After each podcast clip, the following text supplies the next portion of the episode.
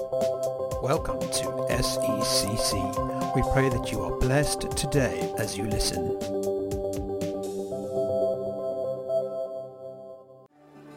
Good morning, everybody. Welcome to church. Thank you. Thank you. You can shout now. We're done with COVID. You can yell to your heart's content, heckle, and all sorts. It's brilliant to be together. Lovely to see you all. Hope you've had a, a good week, and uh, and it's just starting to feel like um, things are sort of normal again-ish. And uh, it's just good to to meet you all, meet new people. Uh, a couple of friend, new friends this morning. So welcome you to our service. Hope you enjoy it. And it's just really good to come together and worship God. And uh, and the summer, as lovely as it's been, even the summer's been a bit weird because we've all gone off in different directions. So it's going to be really nice just to come back together. I've missed, I've missed this, um, being together. I know we're not all here, but um, I've missed um, just seeing more of us in one room. Um, it's been a very long time, and, uh, and it's just good. It's just good. I hope you've enjoyed worshipping together this morning. Two really quick notices that I should have said at the beginning of the service, but better late than never.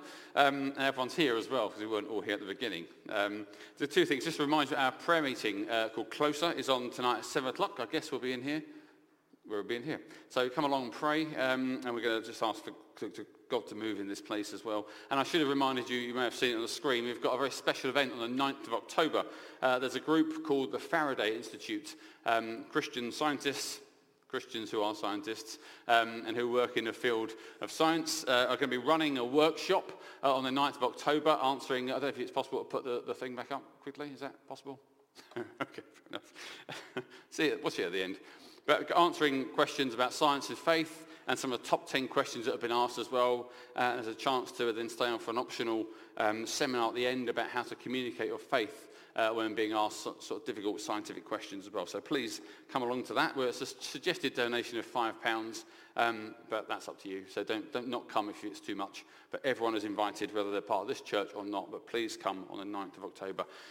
So I need to talk about something else uh, for a few minutes, which isn't the sermon, you'll be pleased to know. Um, but so I want to talk a little bit about church and how church is going to change, um, at least in the short term, and, uh, and we hope in the long term. But we're going to uh, try something new um, from next Sunday onwards. Really, it's this Sunday because we've got lunch, but really, properly, it will feel different church from next Sunday. Uh, one of the things we want to be is a courageous bunch a bunch of people that are creative and prepared to go where we feel God is leading us and to take risks. And if those risks don't work, not to worry about it. And, uh, and I think so often we colour within the lines, don't we? And we say, well, we better not try that. What if it doesn't work? Well, maybe we should ask occasionally, so what if it doesn't work?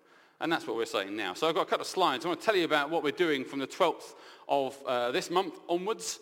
So just to be clear, every first Sunday of every month will be like you experienced this morning, a kind of more familiar uh, time of worship, uh, ending with a long period of lunch, which although Aileen corrected me, we should probably call it brunch, to be fair, because it's 11 o'clock. Um, but a chance to be together longer and really grow uh, and that sense of belonging together as one family. But from the 12th of October, we're going to be uh, extending our time of worship because uh, often God only gets an hour on a Sunday morning and we'd like to give him a bit longer because he is the king of the entire universe after all. So from next Sunday, we're going to be extending our time of worship so next slide, please, to use an old joke. Um, there we are. Because COVID has come and COVID is possibly on its way out. We won't get too excited just yet. And COVID has disrupted absolutely everything.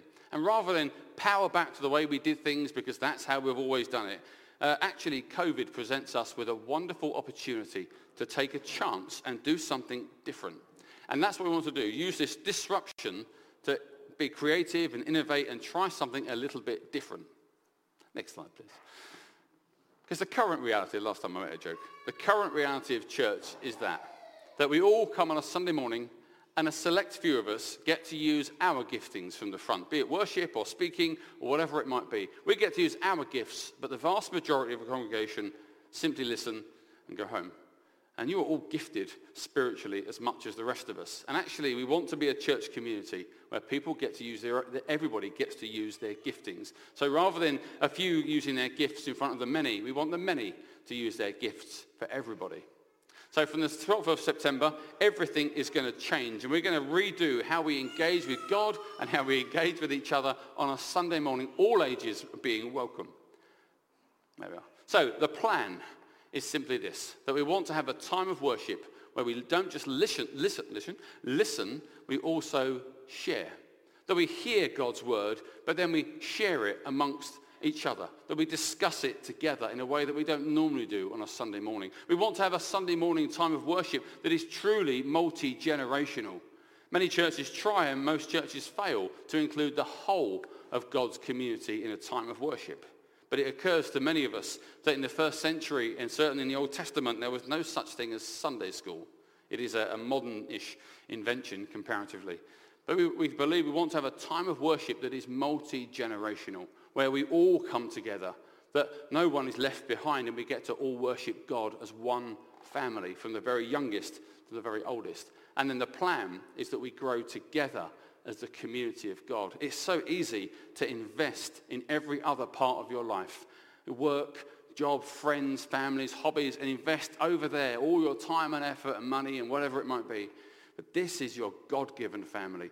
This, these people in this room and those watching at home, I'm sure will be back soon with us. This is what God calls us to invest in, in a real intentional way. So we want to grow together in community. So that's the plan. And this is a service outline, which you probably can see better than I can because that's miles away. So every week, well, every week, regardless of whether we're having lunch or have our extended time of worship, will begin at 10 o'clock in the morning. That is our service time start, no matter what day it is, even Christmas Day. So don't worry about it. It will always be 10 o'clock. There's no need to worry. It's not going to change. So when you come in at 10 o'clock next Sunday, the first half of our time of worship will feel familiar. There'll be a bunch of worship songs, we'll have our Bible reading, and there'll be a, a shortish sermon from me like I'm about to do now. Then, at about quarter to 11, tea and coffee will be served. Um, it will be in the hall, and that's when we'll grab a coffee, we'll chat for a bit. But at 11 o'clock, the second half of our time of worship will begin. And it's that that's going to be slightly different to what you've experienced so far. That will begin with a time of worship uh, again, so that'll be more worship, which is good. You can't worship God enough. Then we're going to have a creative Bible reading. So each week we'll ask a different family or group or connect group to come up the front and uh, demonstrate the Bible passage in the most uh, ridiculous, creative way they possibly can. And if you watched online, you'd have seen the Tucker's version of David and Goliath. Uh, we're thinking that kind of thing, possibly, but we'll get to there eventually. And then we're going to have multi-generational learning. And so what will happen is um, there will be blocks of teaching, maybe three to four minutes. So the same talk you would have heard in the first half um, will be chunked up and it'll end with a question. And that question uh, will be related to what's just been said. And then there will be an activity or a selection of activities that were designed to engage everybody in the room. It may involve standing up. It may involve moving. It may involve finding someone um, that's in your group and sitting with them. It may involve doing all sorts of crazy things. It's evolving in our minds the whole time. But what we want is a teaching time where we engage all the senses, not just the ears, where we listen and then we discuss and then we share. Where I might say to Roger, I know because I can't because I'm doing the talk, but um, let's say Izzy might say to Roger, my answer to this question is this. What do you think? And Roger might say to Izzy, well, actually, yeah, that's really brilliant, but I read the same thing a couple of months ago, and it was brilliant, and I learnt this, and when I listened to the first half, that's what I got from it, and they share and they talk. And whatever activity goes with it is fun and lively and engaging, and all the things it should be when you're a family. Families should laugh together. Families should enjoy each other's company. Church so often gets that wrong. And so we want to do that during our teaching time. At the end of our teaching time, uh, we'll have a, a, another short time of worship, and then we want to end with a bit of ministry. We want to be a people that prays for each other. It's so easy to say, come to the front for one or two people to pray for you. But actually, as a church community, our children included, we want to teach them what it means to pray for someone, maybe lay hands and ask for the blessing of God to fall on them. And then it will finish, and then we'll go home. We'll do it again the following week. So, I was going to end with a whole big speech about risk-taking, and if it, does, if it doesn't work, we won't worry about it. But you know what? I'm not going to do that because I don't believe in talking defeat where we've already tasted victory. And I believe God wants us to try something new. I believe God calls every church in this land to take a risk. And it isn't really a risk, is it, coming to worship God? It's not a risk coming to uh, join together as God's community. But we have for too long lived separate lives, except for that one hour on a Sunday. And it's about time we changed that. And we loved each other deeper and deeper and deeper. So this will only work if you come. um, we recognize that maybe if you've got very younger ones, the first half, uh, you may choose to come at quarter to 11. That's okay. But we're asking everyone to come for the whole time. And so those of you that are already thinking, that sounds awful, I'm not coming to that, please don't go home at quarter to 11. Please come. This is your family. And they need your wisdom and they need your experience and your understanding. And they need you to come and laugh and take part and share what God has put on your heart. Um, but I just want to do say a couple of things um, just uh, before we sing again at the end of our, our service. Um, a friend, uh, uh, uh let me tell you a joke. Um, if you're new here, um, the expectation is that you laugh even if you don't find it funny. Um, and it's not, and if you find it funny, it's my an original Hanson. If you don't, then I got it from Google, which is fine. That's how we go. A friend was in front of me coming out of church one day, and the preacher was standing at the door to shake hands. He grabbed my friend by the hand and pulled him aside. The pastor said to him, you need to join the army of the Lord, my friend. My friend replied, I'm already in the army of the Lord, pastor. The pastor questioned, how come I don't see you except at Christmas and Easter? And he whispered back, it's because I'm in the secret service. Thank you. It's an original Hanson in, in, that case on the strength of that snigger from three of you. Um, um, for a lot of people, church is a joke, uh, a place of ridicule, full of old-fashioned people, an irrelevant group of human beings who are so out of touch, it's scary. Full of people who are probably prejudiced and are all probably drawing their pension. If you've been a Christian for any more time than about 10 minutes, you'd already know that actually that prejudice that's often levied at Christians and the church is all too often untrue that the truth of being a Christian and belonging to a local church is actually quite wonderful. That we get to belong to this amazing community. And as a group of local Christians, we experience unity together in a way that society does not have on offer and simply cannot match. We get to be a church, a community of people from all walks of life, ages and stages, and other um, countries as well, where all people come together and we come together to do the one thing that all human beings were privileged and made to do, which is to worship the living God. Somebody uh, wrote this. Growing up in the Atlantic coast, it's not about me clearly, uh, I spent hours working on intricate sand castles. Whole cities would appear beneath my hands. One year, for several days in a row, I was accosted by bullies who smashed my creations. Finally, I tried an experiment. I placed cinder blocks, rocks, chunks of concrete at the base of my castles. Then I built the sand kingdoms on top of the rocks. When the local toughs appeared and disappeared, their bare feet met their match all of a sudden. Many people see the church in grave peril from a variety of dangers, secularism, politics, heresies, and good old-fashioned sin. But people forget that the church is built upon rock. Matthew 16, verse 6. And is so strong that the gates of hell itself shall not prevail against it. Today we're kicking off two exciting things in the life of this church, and I genuinely am excited for the next few months. The first is, of course, our new service format, which I hope you will enjoy and give yourself to. The second is a new Connect Group study called Love Your Church. This Connect Group study, uh, I'll show you the book cover there, is based on a book by a man named Tony Merida. And, uh, and he's written this book to challenge and excite us about the responsibilities and the privileges of being a Christian, belonging to a local church, the very body of Christ. There's a picture of the book there. Our Connect groups for the next eight weeks are going to study the material in this book. Uh, me and Andrew are, are converting it into a, a, sort of video so that we can watch it together in Connect groups rather than just study the book uh, on its own. So the material we're just, we're just going to uh, do as a presentation so you can watch it in your Connect groups and you can see our lovely faces uh, as, we, as we read and, and, go through the material together. But this book is going to be brilliant. And our Connect groups are going to study every single week for the next eight weeks and the sermon that comes at the end of the week will sort of mop up everything that's gone before um, that's happened in that week and just kind of sum everything up uh, that you've been discussing in your Connect groups. It's going to be a, a really good, valuable two months. So important is it that our worship group are making space during their practices to watch the videos and have a discussion on their own. Also, me and Andrew will be offering a Saturday morning Connect group uh, for those of you that can't make weeknights and who are not yet in a Connect group. So if you'd like to see me or Andrew afterwards, we'll let you know what time we start or we'll agree a time we can start together. But this is going to be a really exciting um, material, course material to go through as a church. And I think it's going to do wonders for us. It's going to really help us and challenge us as we move out of COVID into, um, back into what it means to be God's people. Let me ask you a question as we move on in this short talk.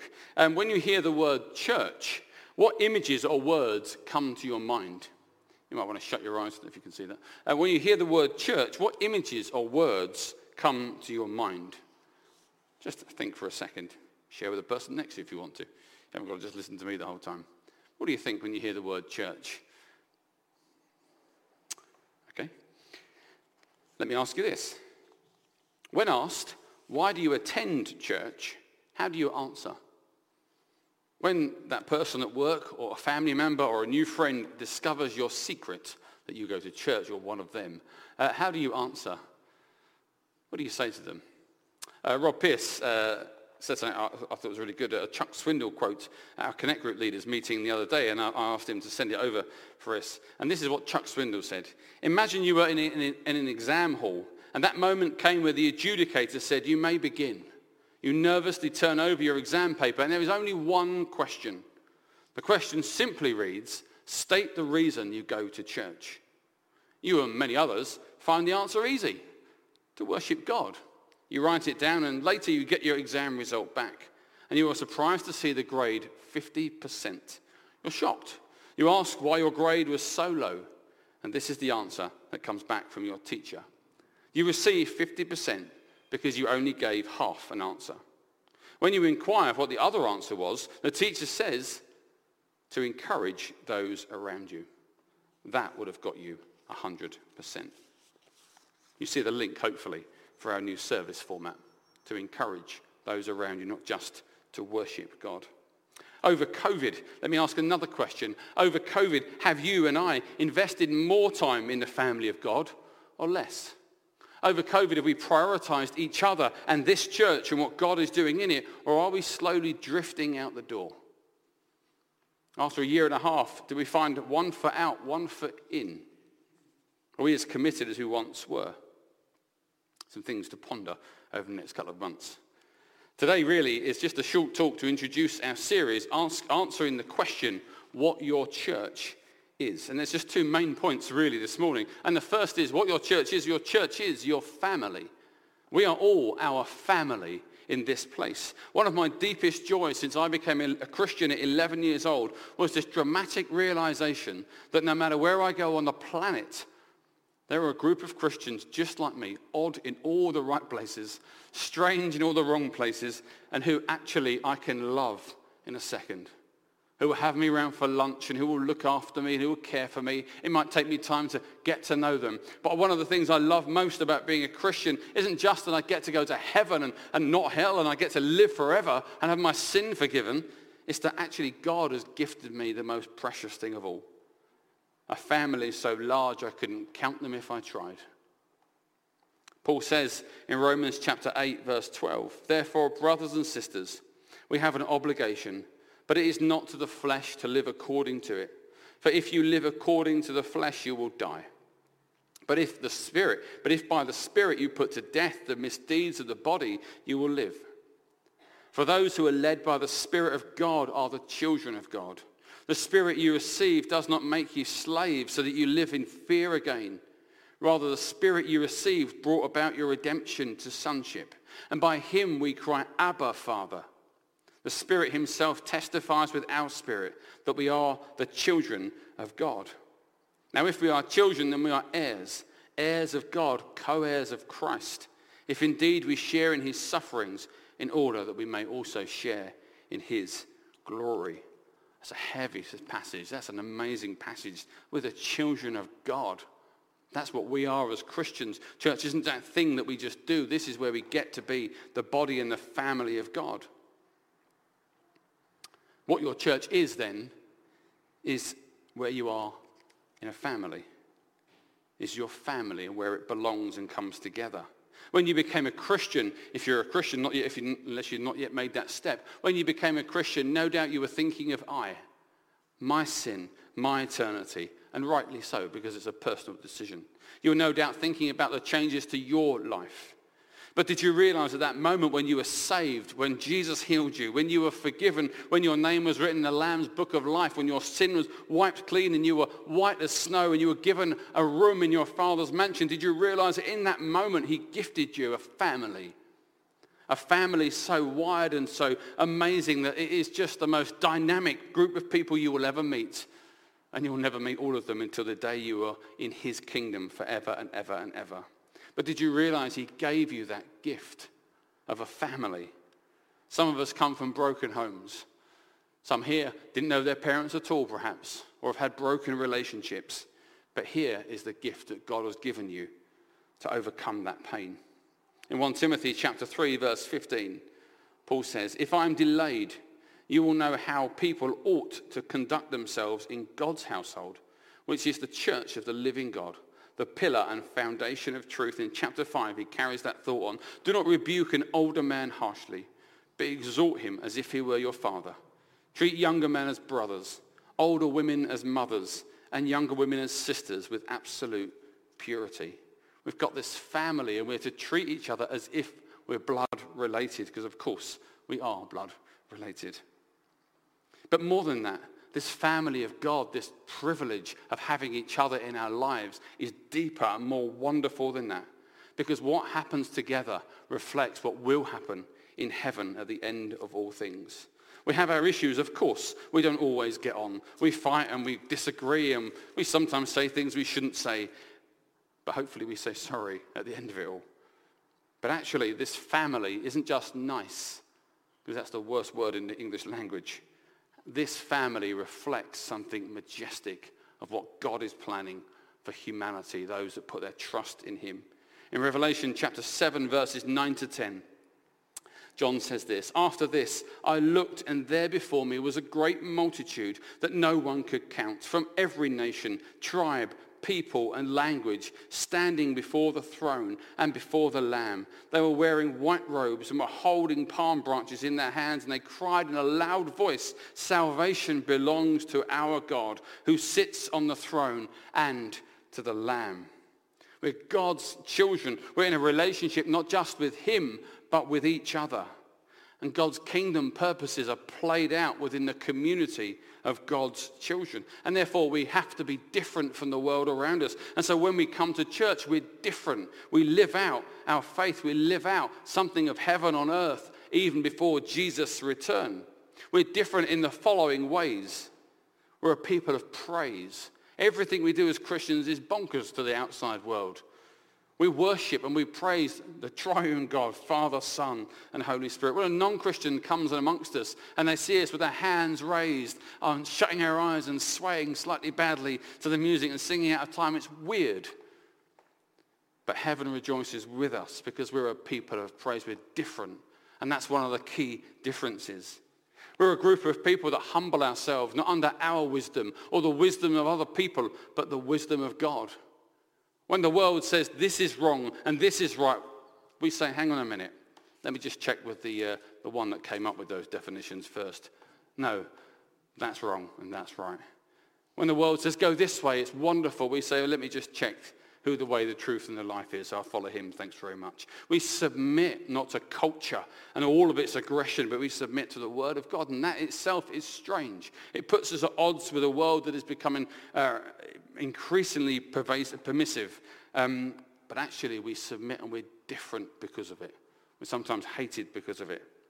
And then we're defined by this relationship with each other, fellowship and prayer for each other and for us as a community.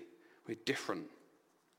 And so over the next two months, we're going to see eight sessions that are eight responsibilities for every single Christian in every single church. Eight responsibilities that actually, when you look at them, you may think, oh, that's heavy. But when you drill down, you suddenly realize that actually they're not eight responsibilities, they're eight privileges. Eight privileges that if done with a right heart, with joy and grace, are wonderful to behold I love hanging out with Christians. I love coming to church events. I miss the things we did where we come together, we laugh and we eat and we joy in each other's company. I miss them. I've hated the last year and a half. And actually we're to be together. And when we look at these eight sessions and how they work out, actually they're a privilege to be a part of. But there's going to be challenges over the next two months. That I can promise you. And maybe there are four reasons. There are four reasons why you may uh, be confronted with some things. Or maybe there are four reasons why you're not as engaged with the church community as you once were.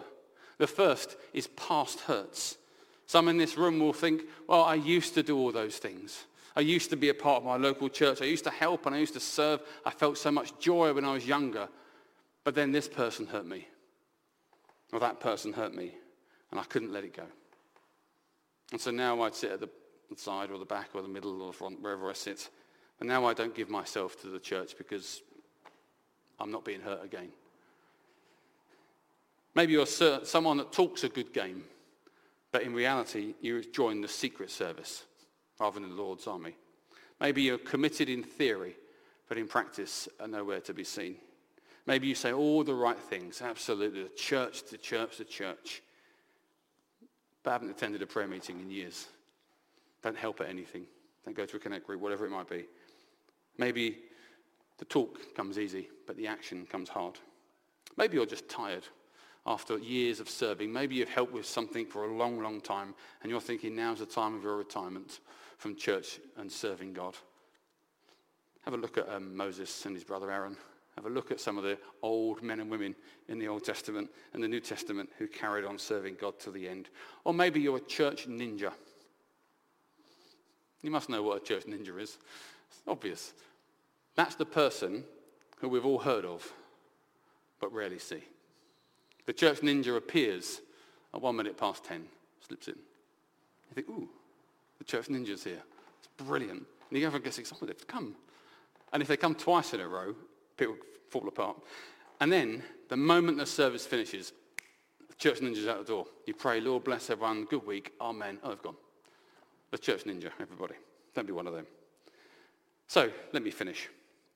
There's a lot to say over the next couple of months, and it's going to be challenging, but I believe it's going to be wonderful. And I believe it's going to do us no end of good if you give yourself to that as well. If you're not in a Connect group, please be in one. Please come and see me or Andrea afterwards. Andrea is our Connect group coordinator. Please make sure you join us on a Saturday morning or some other group because to not engage with this may not, may not be the best thing, but we want everyone to do it. And final thought as I finish.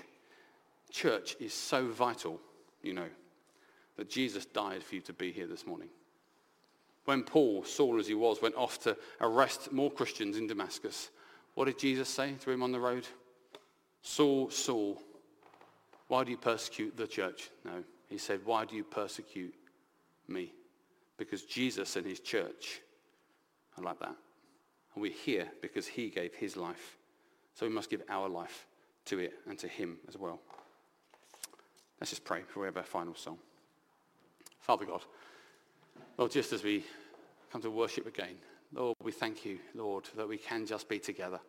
Pray, Lord, for all that's been said, all that's going to be said, Lord, all the things we're going to try the next few months. Lord, we can't do any of it without your blessing. Lord, may we not labor in vain. Father God, may we be people, Lord, that go by the leading and the power of your Holy Spirit. And I pray your blessing, Lord, on what's been said, that you would challenge all of us, that, Lord, we would all come together again. And I pray your blessing in Jesus' name. Amen.